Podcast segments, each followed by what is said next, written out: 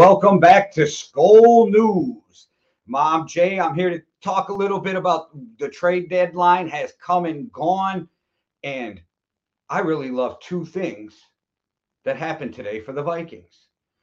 So, first of all, let's get to the elephant in the room, guys.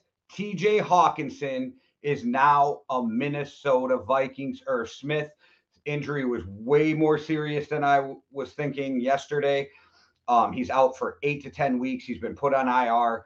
Um, I like Irv, but Irv is not the type of tight end that TJ Hockenson is. TJ Hockenson is from that um, Kittle type of tight end where he will block, he can receive. I'm really excited. The Vikings get Hockenson and a 2023 fourth round pick and a conditional 2024 fourth round pick. The Lions get 2023 second round pick and a 2024 third round pick. So we swapped two picks to pick up TJ Hockenson. Also, don't forget that third round pick that we're giving up in 2024. The Vikings will still have a third round pick, if not more than one, because this guarantees Irv Smith's going to walk in the offseason and Alexander Mattison is not going to be back with the Vikings next year. So they should pick up at least one conditional third round pick for one of those guys and another conditional pick for the other guy, which could be up to a third. I'm guessing Alexander Mattison should net us a decent um, compensatory pick because of he's going to start somewhere. He's going to get a lot of playing time. Irv Smith could also do that. So it's not like the Vikings won't have a, a third round pick in 2024. They will. So really, what it comes down to is you traded two picks to give up your second. So we go from second to fourth in uh, second round to fourth round in next year's draft, which with the seeding, if the season ended today, is only like a 38 pick difference because the Lions will be picking so high in the fourth round that we'll miss and we'll be picking so late in the second round that it's like a 35 38 um, pick difference for the trade right now. Looking good. I know there's a ass clown over at PFF who I've been going back and forth with on Twitter named Sam Monson, who graded this trade a push with no winner.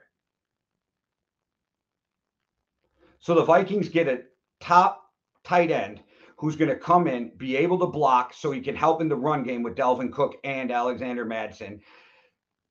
And he can catch and he is the highest rated um, receptions uh, for per his targets of anybody over 15 targets.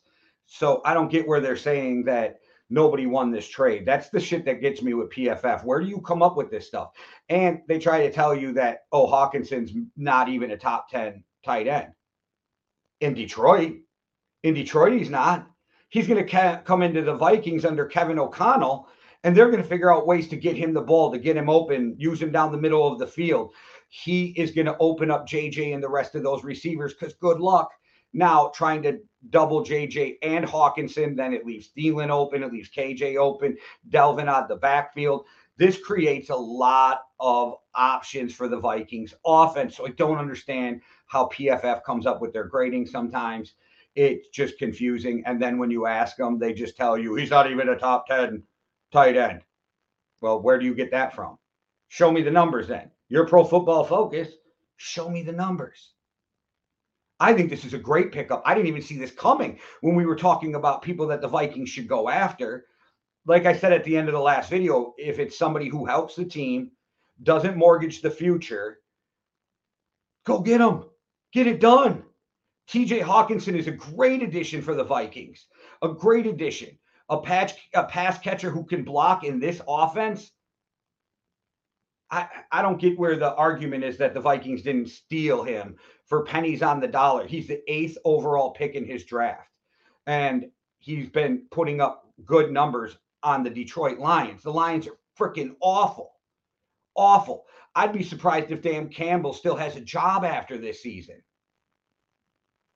So Claypool, the Vikings don't get Claypool. He ends up going over to the Bears for a second rounder, which I get in theory is good for the Bears. Yay, you got a uh, a receiver.